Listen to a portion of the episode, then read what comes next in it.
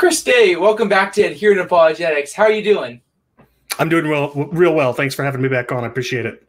Yeah, for sure, man. I'm really looking forward to this conversation. Uh, welcome to Adherent Apologetics, everyone. If you're joining us, this show is brought to you by you, as always, with your support. Patreon.com slash Adherent Apologetics. Uh, today, I'm here with Chris Date. If you don't know Chris, Chris is a really cool dude doing some really cool stuff over at Rethinking Hell. Uh, before we get into what we're going to be talking about today, Chris, can you talk a little bit about like who you are and what you do?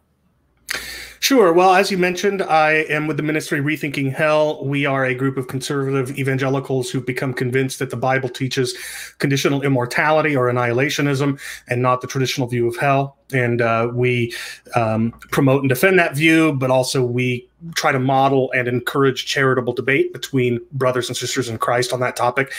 Um, I'm also an adjunct professor of Bible and theology at Trinity College of the Bible and Theological Seminary, the seminary that Braxton Hunter is the president of and that Jonathan Pritchett is the VP for academics at. Um, with them, I'll be doing uh, teaching a few classes, including biblical Hebrew and Greek, and the book, book of Revelation, and um, Christology, and one or two other classes as well. Um, I just recently graduated from Fuller Theological Seminary with a Master of Arts in Theology, um, having a few years earlier graduated from Liberty University with a Bachelor's of Science in Religion. Um, Liberty is much closer to uh, my. I, I, share an ethos, uh, or let me put it this way: me, my ethos is much more like Liberty than it is like Fuller. Um, and I don't want your viewers to think that I chose Fuller because I'm liberal. It's not. It's because I wanted to go somewhere for my master's degree where I would be challenged and stretched, and I was. Um, I, and I think I've come out the other end um, if anything, more conservative than I was going in. so it's not the kind of liberal um, faith destroyer that you know so many conservatives think Fuller is.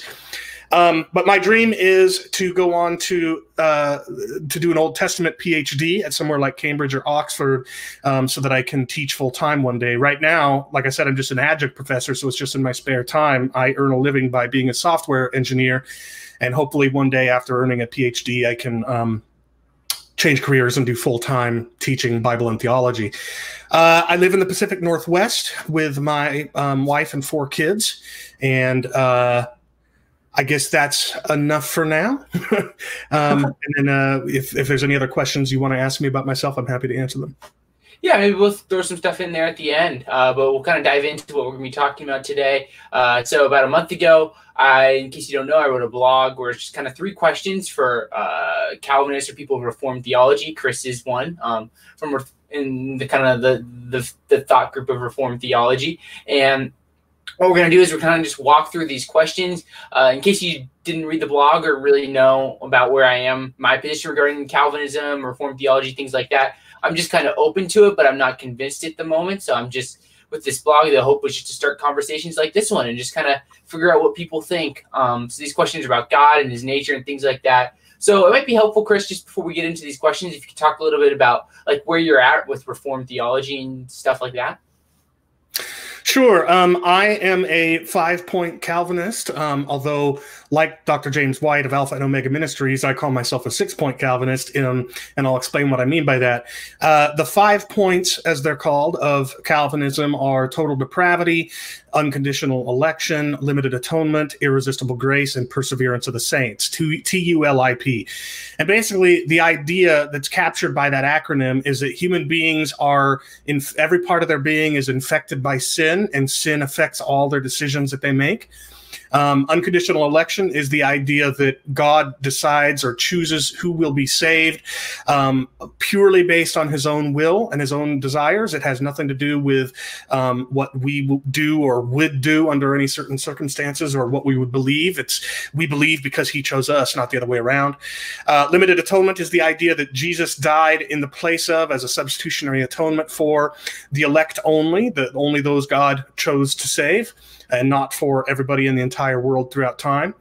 Uh, the I, the irresistible grace, is the idea that God's uh, choice to elect somebody will necessarily come to fruition in terms of uh, the elects coming to faith in Christ. Um, in other words, there's no chance that God's ha- uh, election won't manifest in in the elect's uh, faith. And then perseverance of the saints is just the idea that um, those who are saved will be saved uh, and and believe until they die. um, and, and of course beyond. Um, in other words, you can't lose your salvation. Now, the way that these ideas are typically characterized and, and the letters that that stand for them in that acronym um, arguably could be improved. So, for example, instead of limited atonement, I prefer to call it particular redemption. Um, there's nothing limited about it. It's just that what what Christ did, I think He did for a particular people, and not um, for every single person who will have ever lived. Uh, but nevertheless, that's what those five points represent. And there there are those who call themselves four point Calvinists, and um, typically they reject the the L, the limited atonement. But I affirm all those five. But the reason I affirm those five, or, or maybe I should say, underlying my affirmation of those five, is a sixth point, um, which actually I think is even more. Uh, it has greater primacy. It ha- it's it's more important than those other five, and that is um, the the sovereignty of God, as Calvinists mean the word sovereignty, um, meaning. Um, God, in my view, foreordains every single thing that takes place in time, um, not just he doesn't just work, uh, you know, to bring about his desired ends over here and then over here. He does it uh, the entire timeline of uh, of of humanity and of creation from the moment of creation into eternity future is all foreordained or predetermined or predestined, however you want to call it, by God uh, from eternity past. So. Um, the fall was not something that God uh, was that caught God off guard, like he wasn't didn't surprise him, um, and and also the fall of Adam and Eve was not merely, in my view, foreknown by God. Um, God actually foreordained it. Um, he willed that that happen, and that the uh, and that salvation would happen, and so on and so forth. Everything that happens in history is like that. It's it's willed by God, and necessarily comes about because he, God has willed it. Um, so, in other words, I am what is properly called a theological determinist. Um, I don't believe in libertarian free will. As a determinist, I believe in compatibilist free will, meaning that uh, the kind of sovereignty that I just described, God's foreordaining everything that takes place in time, is compatible with moral accountability, human moral accountability. That's what um, compatibilism is. Um, so I'm a determinist and a compatibilist, and as you can imagine, that typically um, uh, bumps heads uh, bumps heads with people that affirm libertarian free will, which is the idea um, that either um, we have the we have the metaphysical ability to either choose to do something or choose not to do it, do it, or as I think is a more um, careful and precise way of defining libertarian free will that, like say Braxton Hunter, I think would offer, uh, is the idea that the the the ultimate grounding of a person's choice uh, is is that person's will. It's it's not something that is determined by an outside agent. It's determined by oneself. Mm-hmm. Um, obviously, my view that God foreordains or predetermines everything that takes place in time um, is inconsistent with that view of free will, uh, and so um, and that, by the way, is not just Arminians. Very often you'll hear people characterize this debate as one between Calvinists and Arminians. But in reality, there's Calvinists, there's Arminians, there's open theists, there are people who like uh, Leighton Flowers who would call himself a provisionist or a traditionalist. Um, provisionist is probably a better word than traditionalist. Um, I think traditionalist is uh, misleading. Um, but anyway, yeah. So, uh, and the thing that that um, separates Calvinism Calvinism from those other views is this view of determinism that I've offered and predestination and so forth.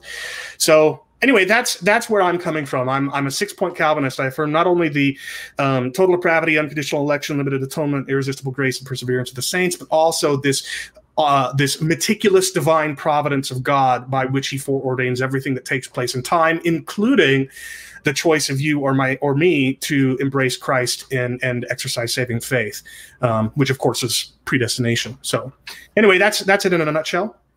Yeah, thank you for doing that. Great overview of your beliefs. Uh, so we'll just kind of dive into these questions. I guess kind of the idea of what we'll be doing is I'll kind of pose you the question, you'll kind of give your thoughts, and we'll just kind of take it from there and go for a little bit on these three questions. So the first question that I wrote in this blog was basically the question is of if we are predestined to love God, can we truly love Him? Uh, at the time I was thinking about this is the idea of I feel like you know I choose to love certain people, whether it's my parents or my friends.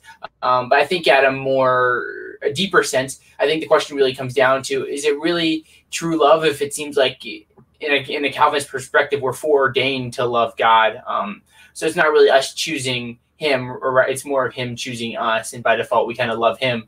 Um, in a sense, I don't want to represent obviously what you believe unfairly, and that's why I want to turn to you and kind of get your thoughts on this idea of if we're predestined to love God, can we truly love, truly love Him? Yeah, that's a good question. And I mean, the short answer, or my short answer to that question anyway, is yes, we can and do truly love him, even though our love for him is foreordained. But to figure out why I think um, that is the case, it would help to maybe unpack this question a little bit greater depth. So, for example, what do you mean by love? What do, what do you mean when you say, "Can I love God truly?" Under Calvinism? Yeah, that's a good question. I think in my mind is kind of writing through this and I think of this question. I think of the greatest the idea of like what is the greatest possible love that we can have for someone or something. And I and I, I think as I was writing this and as I think now, I think the greatest possible would be a free choice to love um, someone. And in this question, it'd be our free choice to love God. Is kind of how I saw like how, how I see it um, with this question. But but but okay, but the question I asked was, what do you mean by love? And you just told me, well, I use my free choice to love, but that doesn't tell me what love is. So I'm trying to unpack what, what do you mean by love God? I mean, so for example, some people use the word love, and this is very often how we use the word love to describe an emotional sensation, right? Emotional feeling. But that kind of love comes and goes not only for our loved ones but also for god himself right? Surely there are times where you feel a greater amount of love for god than at other times. I mean i know i certainly do. So i'm assuming you don't mean that kind of love. Um, i'm assuming that you mean something else. So maybe you can unpack that a little bit for me. Sure. I'm trying to think exactly what was going through my mind as i was writing this and i think that the heart of this question for me was is there a difference between in an Arminianist or a provisionist or whatever you want to call it in a, in a, free will sense? Is there a difference between that kind of love where they'd argue that uh, we're not foreordained to choose God, to choose to follow Him? Um, and I, I, see what you're talking about with like the question of what do I mean by love? It's a really good question and something I definitely need to think about as I'm going through these questions. Um, but I think I think the question is, wouldn't love be, wouldn't our love be greater in a sense um, if we chose to love God rather than him, choosing us. And that's kind of, okay. I think that's kind of the heart of the question there. Okay, so it's not so much whether love can be real; it's it's whether a love for God would be greater in some sense that if it's not foreordained than if it is. Mm-hmm. Well, so the question I'd ask you is, um, uh, do you think that God uh, because you're saved and because you're indwelt by the Holy Spirit, do you think that the Holy Spirit is helping you to love others better? Yeah, I would say so. I see where you're going, but yeah, I'd say so for sure. Okay, so if you, um, so we're told we need to love our neighbor, right? Mm-hmm. Um, we're supposed to love our enemies. We're supposed to love one another as Christians. We're supposed to um, uh, love the Lord God with all our heart, soul, mind, and strength. And I think you and I would agree that we are able to do those things all the more than we would freely to use the you know in the libertarian sense because the holy spirit is working inside us to make us love those people those entities uh, more than we would have otherwise. Is that fair enough? Would we agree on that point?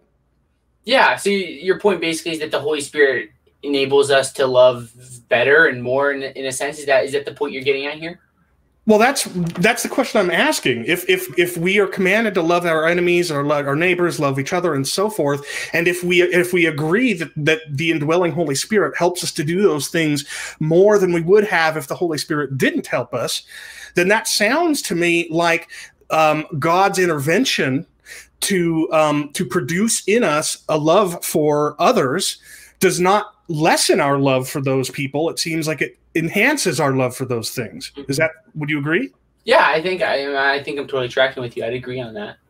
So then what would be the difference between the Holy Spirit invigorating us and eh, eh, you know um, working within us to love all these other things and people better than we would have what is the difference between that and the holy spirit doing likewise to move us to love god better so can you repeat your question here again just make sure i'm following you right sure so we agreed that the Holy Spirit's intervention. In other words, the Holy Spirit, He does not leave us to our own devices, right? He, he works within us to love others better than we would otherwise.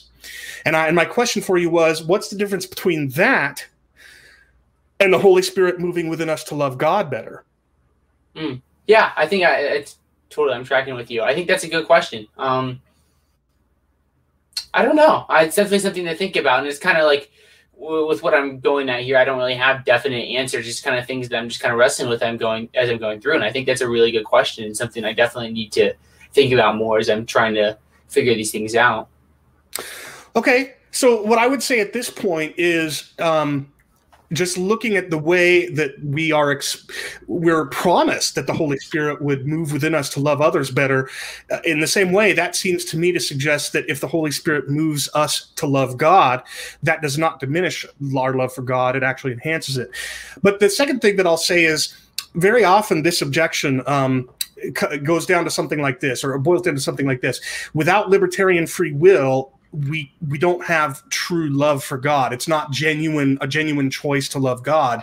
Mm-hmm. But and, and, typically the substantiation for that argument will will be like a, a love potion or something, right? Um, if if you give somebody a love potion and that causes them to love you, is that really love? And my guess is that you and I would probably both say, no, that's not real love. But consider there, the two big problems with that analogy to what we're talking about. Firstly, that's now falling back on that first sense of love, which we agreed we're not talking about, right? Um, the, the, this idea of a love potion doesn't cause you to love God and love others in the way that the Bible commands. It rather produces a, a, a feeling of love for somebody, right? And so already the objection falls apart with that analogy because it's not analogous. But the second reason it's not analogous is because with a love potion or, or um, let's say hypnosis or something like that, an outside agent is um, working in time to um, to uh, trigger uh, like you, you drink the potion and that produces the effect in time of these feelings right it, through the digestion of your system or whatever. Um, so it's just like a, a, line of dominoes. The last line the last domino in the line of you choosing to love this person um, is just the last line of a series of dominoes that began with the ingestion of the potion. But in but when we're talking about uh, as predeterminists like me um, when we talk about god foreordaining things in time and um, and guaranteeing that those things take place, we're not always talking about things like that. Um, yes, sometimes God can supernaturally super you know intervene in time and uh, say uh, you know um, interfere with uh, the king's desire to sleep with Abraham's wife. Right, we have that record of that in Genesis or whatever, um, and and that kind of intervention um, arguably could be similar to the drinking the potion kind of thing. But that's only one kind of way in which God guarantees that what he foreordains comes about in time. And we don't know all the possible ways in which God guarantees that. Um, and and so what and so and this may not be very clear yet this I, this difference between the drinking the potion and the kind of foreordination that that I'm talking about. But an analogy that I have um, begun leaning on to help illustrate the, this difference is um, when we talk about God bringing about in time what He has foreordained. We're talking something. About, we're talking about something similar to the relationship between the author of a story and the story that author authors. Mm-hmm. Um, if and I'm not talking about the process of writing it down on a page. I'm talking about mentally creating the story right? When the author of a story is not in the same timeline as, or on the same level as the story itself. It's it's a whole nother dimension. And so the whole the whole storyline exists all at once in the author's mind. And when the author writes, let's say that the author writes a story in which Bob falls in love with Jane. The author isn't doing anything in the story to trigger that to happen right? The author isn't supernaturally stepping inside of the timeline of the story and um, uh, pouring a potion into Bob's mouth while he's sleeping, and then Bob suddenly wakes up and all of a sudden he loves Jane. It's not like that. There's sim- it's just simply the fact that the author authors that this is what Bob will do, and Bob doesn't we don't know. It's it's it's mysterious. Uh, obviously, we're talking about just a story, but if you but if you if you uh, expand it a little bit to say it's not just a story, but it's actually a real world. But it's but the relationship between it and the author is the same as the relationship between creation and God, which makes sense because God is supposedly transcendent, right? He's not on the same level as us. Well, then how it is that God authors Bob lo- falls in love with Jane, the, the process by which that happens in the story isn't known to us. And I see no reason for assuming that just because the author is the one who's, who authored that Bob would love Jane, I see no reason for thinking that therefore Bob doesn't in fact love Jane. So when we inter- when, when we properly understand or at least come closer to a proper understanding of God's transcendence, and combine that with the problems with the analogy of the potion, the the um, the fact that it's a different kind of love that we're talking about there, and the fact that um, it's not a series of events, uh, uh, it's not a chain of, of, of cause and effect in time, but rather a transcendent God is foreordaining that would happen. I see after all of that thinking, no reason for for believing that uh, the love isn't genuine if it's foreordained. Um, and then the last thing I'll say is this and then you can push back and, and or whatever. Um, going uh, so going to that potion analogy. Uh, some uh, uh, skeptics of Calvinism will sometimes say that the problem isn't just in the person who's drinking the potion; it's also in the person who's pouring the potion or, or giving the potion. Um, how you know if if I pour a potion into a woman's um, drink to make her love me, it's not just it doesn't just make her love not genuine. It also calls into question my character. Mm-hmm. Um, and I don't think that's true of God, um, even on the potion analogy. And the reason is because the difference between any created being um, trying to coerce somebody into loving them through the use of potion or hypnosis or whatever, the difference between that and God is the uh, uh the motives behind doing so and the the benefit for the person who loves the, the person. So here's what I mean by that. God's motive for people loving himself isn't selfish, unlike us. And number two, there's nothing better for us than to love God. It's literally the best thing that we can do for ourselves. And so if God foreordains that somebody love him, I don't see that as a problem with his character. I see that as I'm thankful that he does that mm-hmm. because he's making it possible for people to experience the a fullness of life that they wouldn't be able to otherwise. So, you know, so going with the potion analogy, if if a, if Bob gives Jane a potion because he is selfish, selfishly wants her to love him, and if in so doing she misses out on having relationship with other men that might have treated her much better, well, that's a big problem. But what if um, Bob is the only man on the planet who is not a serial killer and a rapist. Well, wouldn't it be better for her, for Jane to love Bob than than for her to love anybody else? Right? And and so similarly, how much better that we love God than that we love false idols and things like that. And so for God to foreordain that we love him and not one of the other things is not in my mind a, def- a defect in his character or a problematic action. It's quite the opposite. Thank God he does that to anybody because if he didn't, we'd all be lost, I think. So I guess uh, so. Uh, uh, all of this is just to say, the more and more I try to think deeply about this question about freedom and love, the more and more I become skeptical of the traditional non-Calvinist objections to Calvinism based on that relationship. Mm-hmm. Because the more I think about what love is, the more I think about what um, uh, uh what love for God um, does for us, the more I think about all these kinds of things and the transcendent relationship between God and creation, the more that objection just seems to vanish in my mind and that's hmm. why I find it compelling anymore. Yeah, thank you for that. Uh, we'll, we'll, go to the second question here. Definitely a lot of really good things for me to think about as we go through this, which is kind of the goal of this conversation is to find things for me to think and research and study God's word, and hopefully for people listening the same as well. Uh, and the second question is an interesting one. I think it's definitely a lot more interesting coming from your perspective because obviously you hold to a non-traditional view of hell um, with conditionalism, which I think helps with this question a lot. It's an interesting question. It's the question is God people for eternal damnation, or in your sense for, for annihilation? Because um, I think a lot of times, as I, as I think about this question, it seems kind of interesting to think about the idea that God would create a person, and then because and God was, and they end up being um, annihilated or put into eternal damnation. And the reason they wouldn't is because God didn't in like I don't know the, correct word you'd use to talk about the idea of uh, the Holy Spirit coming in, the regeneration. That's what I was looking for. Um, so, could you give a little bit of your thoughts on this question of why would God create people just for them to be um, annihilated? Well, there. Well, firstly, right off the bat, I would push back on your use of the word "just." Right? You said, "Why would God create people just to annihilate them?" Or in the case, or if I were a traditionalist, just so that they would go into eternal torment.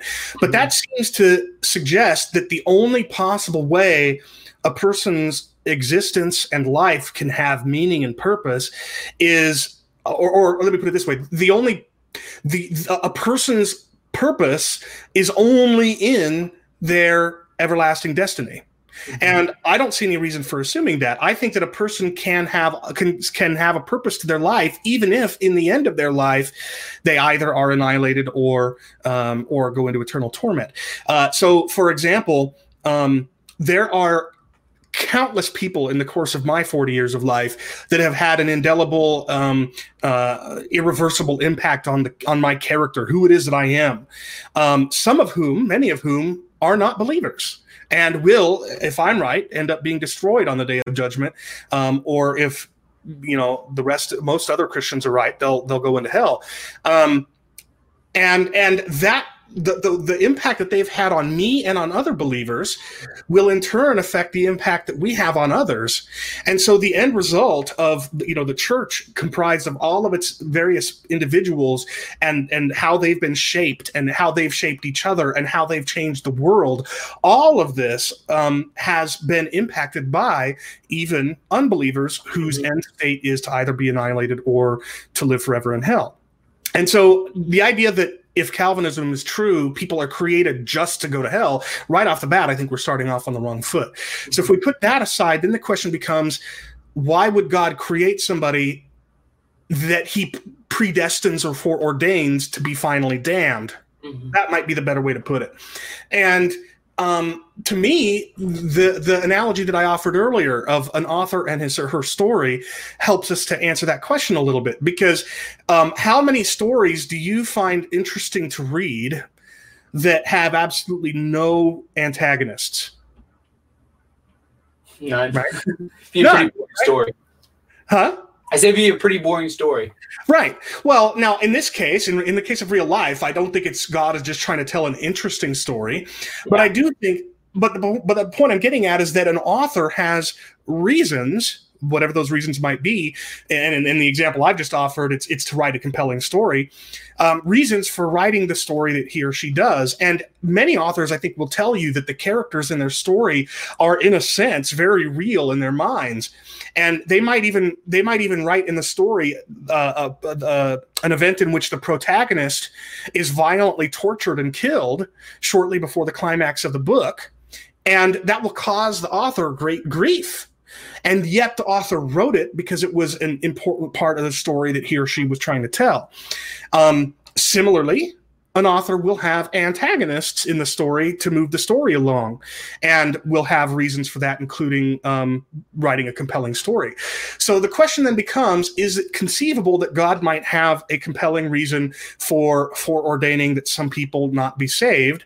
Um, and at that point we can do very little more than speculate um, I don't think it's only speculation. Uh, so, for example, if we go to Romans 9, um, and, and, I'm not trying to make an argument for Calvinism here, mind you. I'm just saying I, I think this hints at th- about the most we can answer with confidence to this question. Um, Paul writes in Romans uh, that God, this is in Romans 9:22, God, desiring to show His wrath and to make known His power, has endured with much patience vessels of wrath prepared for destruction. So God um, arguably, if we Calvinists are right, um, he creates people whose destiny is destruction because he wants to sh- exhibit his wrath and, and make known his power. Um, and by the way, to show what it means to be patient with the people that he does elect to be saved. So there's there are aspects of God's character, as God's attributes, that are only able to be ex- exhibited or displayed because God has foreordained some people to destruction. Um, but I'll add another one, which is, and here's where it starts to get to, to be speculative. Mm-hmm. Um, and and here the question here it's not 100% on why god might create somebody to be finally damned but it's about why might god foreordain any sort of um, evil any sort of um, rebellion and so forth and i think that uh, one of the possible answers to that question may be that God wants us to emulate Him, to to to act, to try and become like Him and act like Him. Now, keep in mind that would include things like grace and um, forgiveness and mercy, right? Where we're called to forgive those who sin against us. We're called to show grace to people who don't deserve it, and we're called to show mercy to people in need, right? Because those are the kinds of ways that God is. But ask yourself this is it even possible to show anybody grace or to forgive somebody or to show somebody mercy if there's no sin, if there's no evil, if there's no pain, if there's no lack? right? So I think it's conceivable that God foreordains the evils that we experience in this world, including the evil of, of rejecting God, um, arguably, so that it gives his people a chance to emulate him to, to exhibit characteristics of God that we w- that we wouldn't have, wouldn't have been possible if it weren't for the fall. Um, and so I think, yeah, so so I think that yes, it it is. Um, I think there are possible reasons uh, both for why God might foreordain evil and for why God might foreordain people who are going to finally be damned. And I don't think that that um, makes God sinful or um, calls into question his character any more than the author who writes a story um, is doing something wrong when they write a story in which there's an antagonist who does a lot of wicked things. Mm. Yeah, I think I'm totally tracking with you on this answer. Like, I, I, as you talk, I'm trying to look at it from your perspective and just try to understand. And I think with this question, I'm totally on the same page as you. The, the one question I would have is like, would your view change? So obviously, you're you're an annihilationist. Would your view ch- about this question change at all if you if you viewed hell as the eternal conscious torment, as the traditional view of hell typically is? I don't think I would, but that's I think in part because of the kind of the traditional view of hell that I held uh, for nearly ten years of my faith before I became a conditionalist. Um, you know, historically, I think traditionalists believed in a very literal hell with literal fire. Um, you know, some of the early church fathers wrote about how the fires of hell melt the flesh off of the damned and simultaneously regenerate the flesh. So it's like being, it's literally being burned forever in fire, but never being burned up.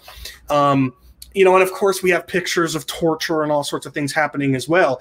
But I don't think I think a decreasing number of Christians hold that view anyway, and I mm-hmm. think I was in the in the broad majority in believing that hell is something more like being consciously separated from God forever. Um, I saw before I became convinced of this view, I saw hell as something like a prison sentence for eternity, and you're in prison, you're in your cell, locked in it, um, joyless, you know, relationshipless for all eternity.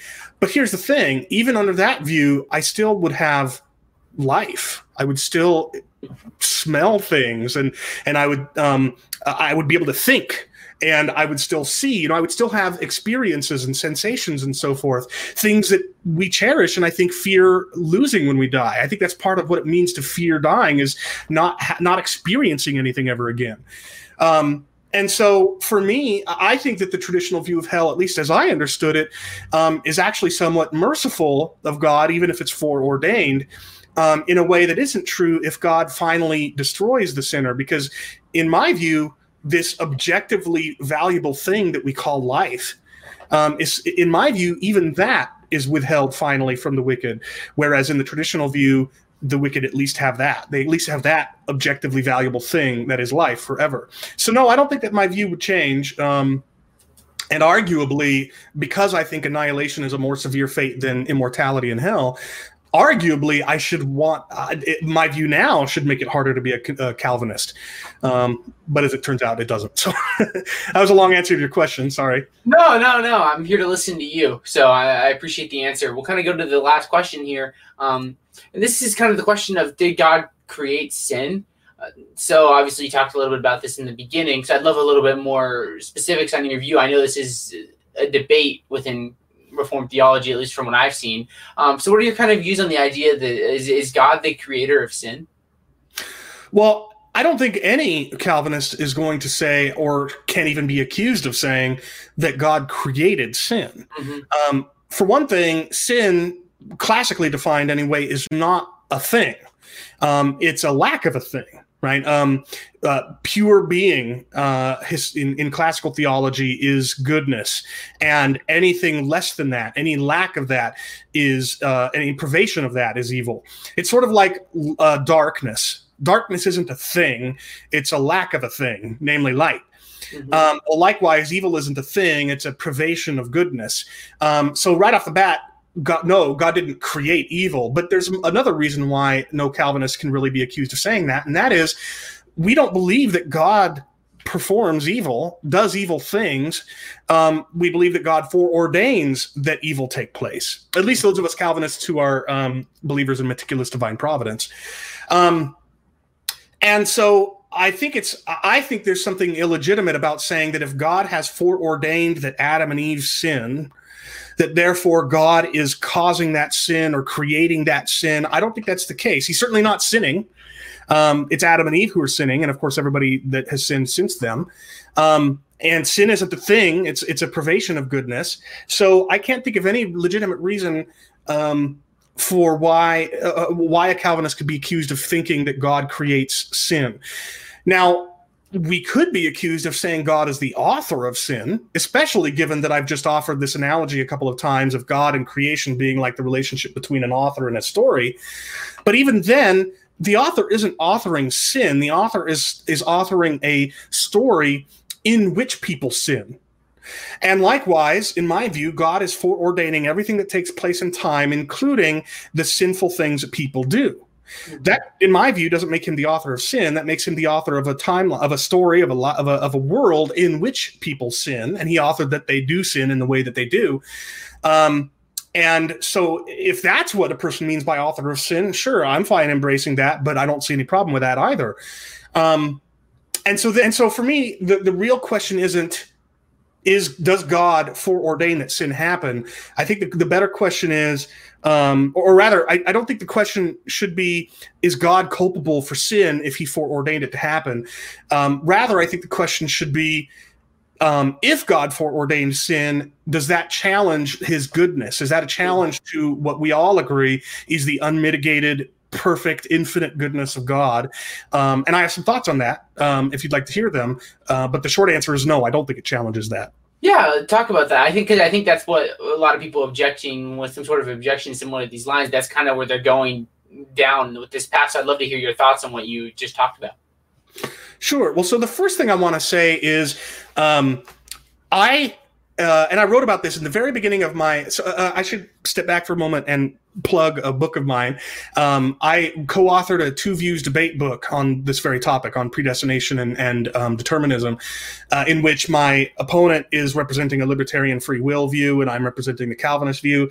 Um, if people go to my Amazon authors page, which they can find at amazon.com slash author slash Chris Date, they'll find a book there called Does God Predetermine the Eternal Destiny of Every Individual Human Being? Um, and I'd encourage you to get it. It's available on Kindle. Um, and I uh, don't get much from it. So it's not about money. I just uh, uh, would appreciate um, people's uh, thoughts on, on what I have to say there. But anyway, I open my opening case with an observation of how the evils, at least some of the evils that I've experienced in my life, are so much more bearable because I believe that God has foreordained them than if I thought that they were that God just left it up to people to do these evils or, or left it up to nature to do these evils. So, for example, uh, my wife and I have lost two unborn children. One of them we lost before we were Christians, another one we lost well after we were Christians.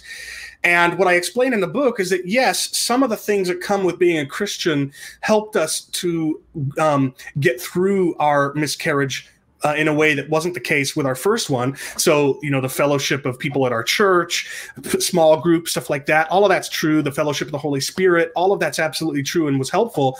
But one of the things that really helped us to get through that uh, process and continues to help us when when the when we think about our lost child um, is that there's purpose in that uh, in the miscarriage and everything that we went through um, because of it um, because god has foreordained it for our own good mm-hmm. uh, and that couldn't be true otherwise and in fact we've started to see some of the ways in which that is um, uh, there was purpose in that. So years and years after we lost our second unborn child, or not years and years, but a few years, um, my wife went on a trip with a best friend of hers to Scotland, and while they were um, on a bus tour around the Scottish Highlands. No, no, no.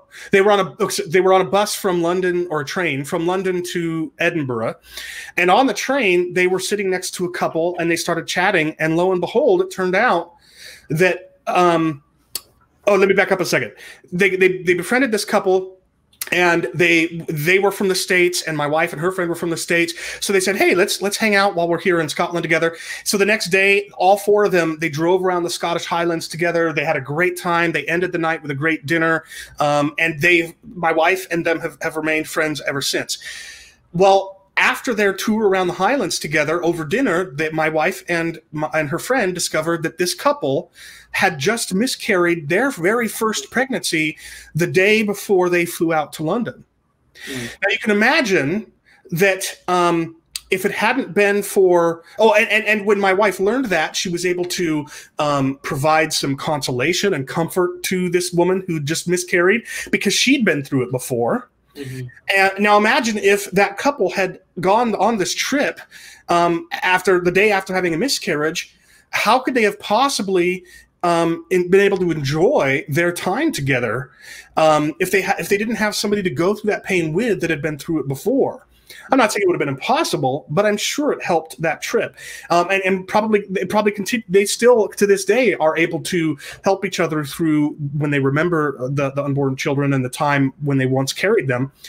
Um, none of this would have been possible if it hadn't been for my wife having had a miscarriage. So I think that, and, and then there are other examples that have to do with human evils. So, for example, a friend of mine was abused as a child, and he learned to put up some defenses that ended up serving him really well in the military, protecting our country.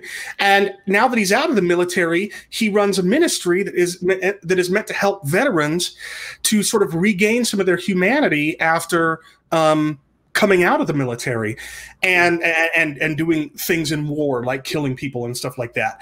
Um, and and and to this day the the time the things that he went through as a child have shaped him and helped him to help these other men and women that are veterans to grow and mature and, and heal after coming out of the military. So here's a case where this man is able to do really amazing things for god and for his people because in part of what he went through at the hands of some wicked men when he was a child so, and, and, and we see examples of this in real life all the time and in scripture as well. It just seems to me that if we believe that God foreordains um, the wicked uh, to do what they do, and if we agree, and if we accept what Paul says that God works all things for good mm-hmm. for those who love Him, then it seems to me we can say even in the worst imaginable of evils, natural evil or moral evil, we can trust that um, that God has ordained it with good purposes in mind.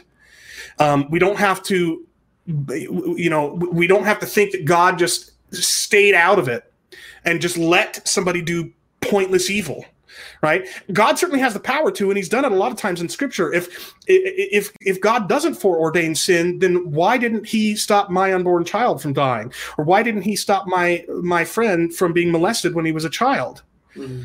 Um, he certainly intervenes all the time in scripture when people want to do evil. Why wouldn't he have intervened here? Um, and so a lot of people, I think, experience a lot of emotional turmoil precisely because they think that evil is pointless and, and, and etc.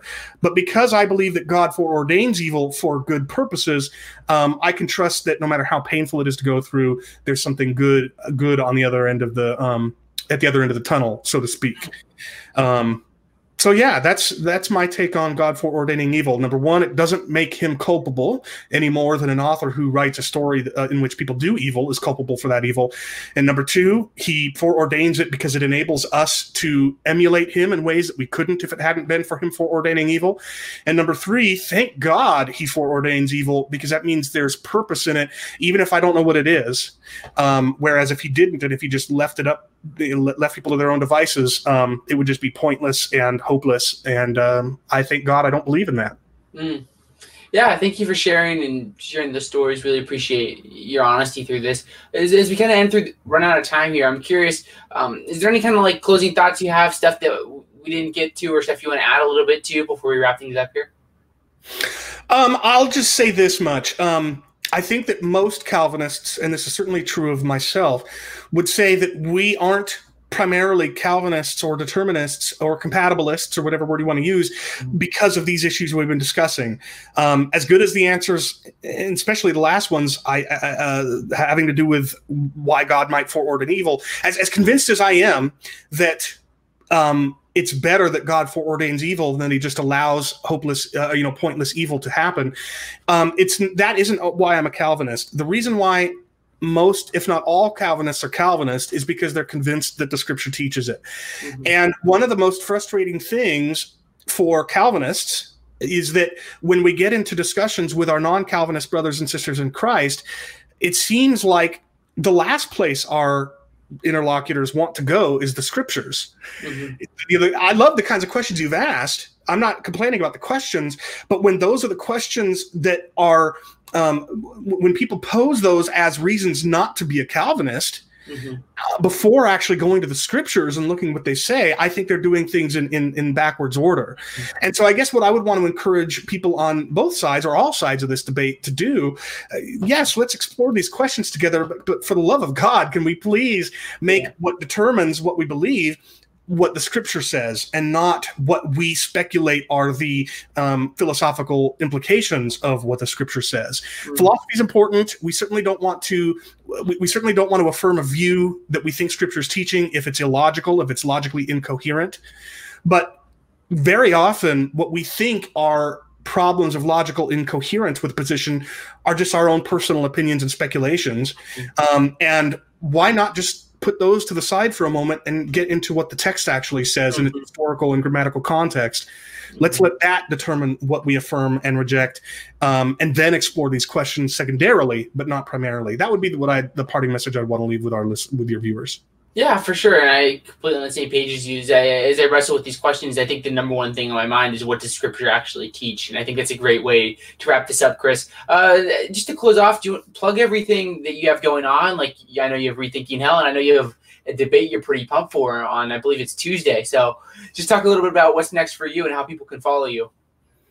Well, sure. Uh, rethinkinghell.com and, and the YouTube channel is youtube.com slash rethinkinghell. We have a um, uh, every other week live stream. It was every week up until recently, and I'll get to why in a moment.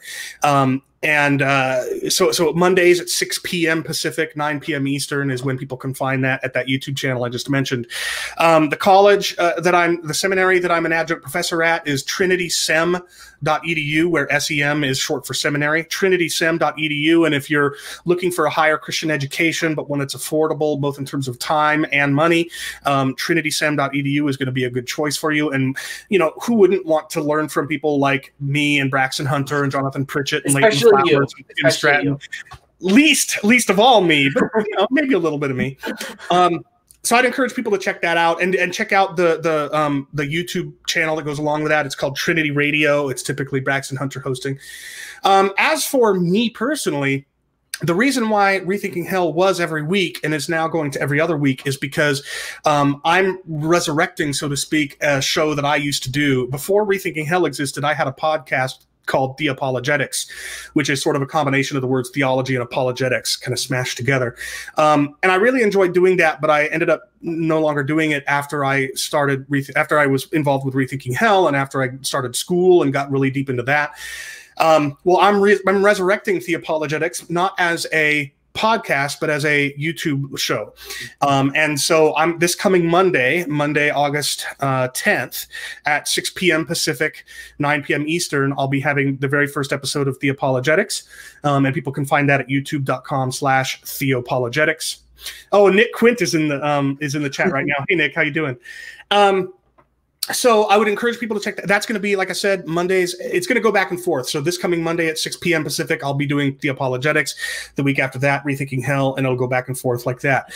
And the reason why I'm starting Theopologetics when I am is because it's the day before that debate that you mentioned that I've got coming up, and this is the last thing I'll plug and stop talking your ear off. Um, I am what's known as a preterist, um, not a hyper preterist, or what sometimes unfortunately goes by the phrase full preterist. I'm I'm a historical preterist, an orthodox preterist, which means that I believe most biblical prophecies have been fulfilled in the past, but not all of them. Most especially the resurrection, the, the, general resurrection of the dead, is something that remains in our future, just like all Christians have thought since the beginning of the church. Um, on Tuesday, August 11th at 4:30 p.m. Pacific time, I'll be debating a hyperpreterist named Michael Miano, and what we're going to be debating is whether there will be a future physical resurrection of the dead. Um, so hyperpreterists, because they believe that general resurrection was in the past, they have to deny a physical resurrection because humankind has not raised from their graves. Um, and there are two ways that hyperpreterists do it. The one I'm going to be debating on Tuesday is is one of those two views. And um, if people want to watch that debate, uh, there there are few topics more important, more at the heart of Christianity than the resurrection of the dead. That is the Christian's hope. It's not heaven. The Christian hope is not going to heaven when you die, even if we do go to heaven when we die. Um, the Christian hope is when what happens later when heaven comes to earth and we're raised from the dead and made immortal and live glorious with God forever um, in a new heavens and new earth. So I think it's a really important debate, and hyperpreterists are unfortunately able to get a lot of people questioning this central tenet of the Christian faith. So I would encourage people to watch the debate live or, or at least after it's recorded. And if they want to do that, they can find Eli Ayala's YouTube channel, which is youtube.com slash revealed apologetics and just be ready to tune into that debate on, like I said, this coming Tuesday, August 11th at 4:30 p.m. Pacific, 7:30 p.m. Eastern. Awesome. Really looking forward to it. Quick question here from Nick says, Did God predestine the release of the Seattle Kraken before the foundation of the world? You know my answer to that. uh, I think he foreordained everything from the foundation of the world. No cool God. For, no, no God can foreordain the Pittsburgh Penguins losing in the first round. That's just cruel. I can't accept that. That's pretty cruel. That challenges my faith in God. Yeah. Chris, man, it's been awesome. Really enjoy the conversation as always. Uh, thanks for tuning in, everyone. This is Adherent Apologetics. If you're new here, I encourage you to subscribe. You can like this video. You can follow us on social media. And if you really enjoy us, you can support us on patreon.com slash adherent apologetics. Chris, awesome conversation, man. Really appreciate the time. Thanks.